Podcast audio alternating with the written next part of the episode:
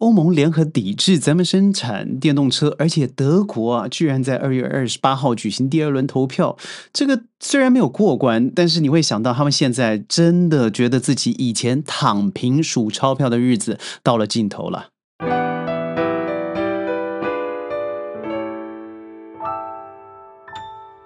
欢迎各位加入今天的沙世界，我是 Sheldon。听到这个消息，我相信各位应该不会觉得很讶异了。毕竟啊，这个 Musk 马斯克，伊隆马斯克他说的呢，在未来十年，汽车的市场将会只剩下十个品牌，有九个是咱们中国，而只有一个是 Tesla。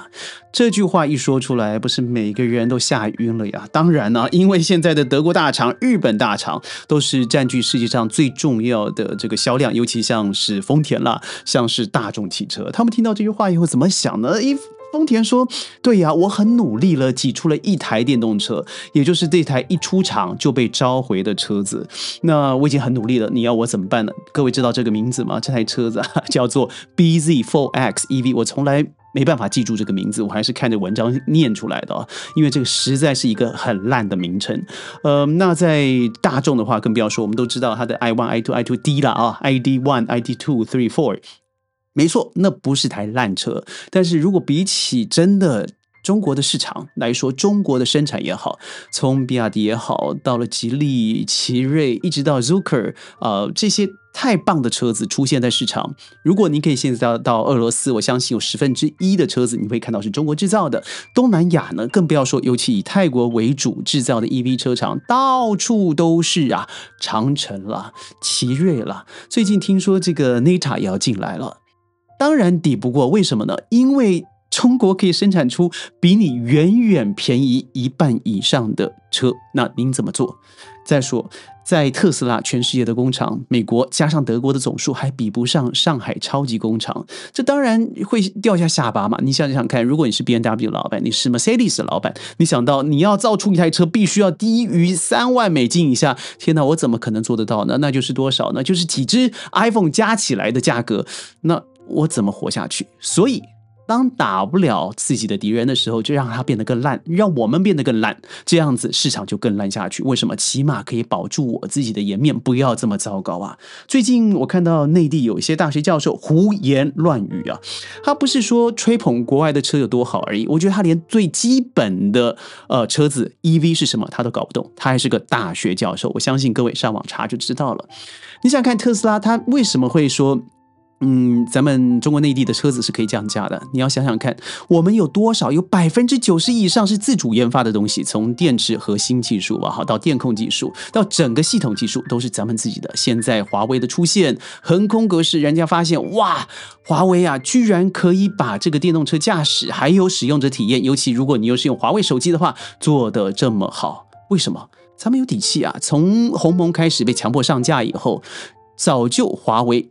看准了这个车市，尤其是电动车市，更不要说上个礼拜，每个人都很喜欢，当然我不喜欢啊的苹果手机，苹果 iCar，它宣布了这个十亿美金全部拿了水标，当初从 Tesla 偷过来的三百多个工程师也全部解散，为什么？因为要专注 AI 市场，要放弃已经花了十亿美元的这个投资。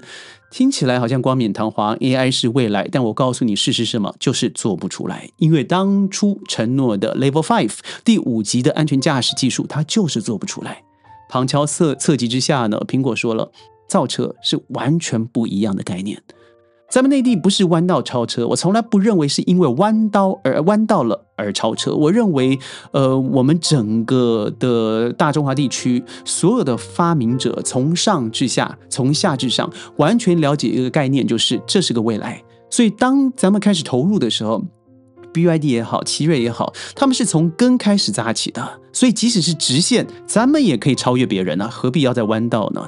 你想想看呢，根据日本汽车工业协会一月三十一号公布的最新数据，日本汽车二零二三年出口按年增长百分之十六，增至四百四十二万辆。而根据中国汽车协会的数据呢，中国二零二三年出口涨幅百分之五十八，达到了四百九十一万辆。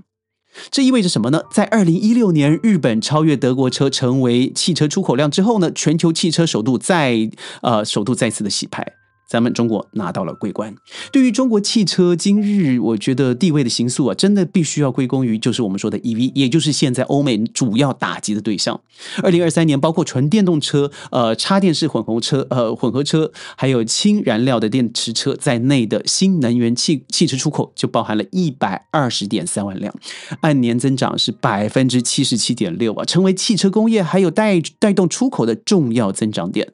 看看华为的电动汽车龙头，或是呃这个 BYD 也是我们汽车龙头，在去年的第四季更是从 Tesla 手中夺走了 EV 全球销售首位的宝座。这什么概念？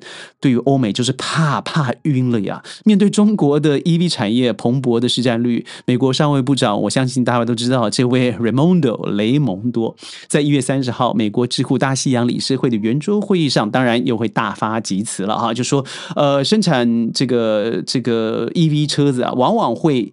呃，造成国家安全风险，会透过这个电池呃电子的传讯呢，把这个主要的数据传回祖国去。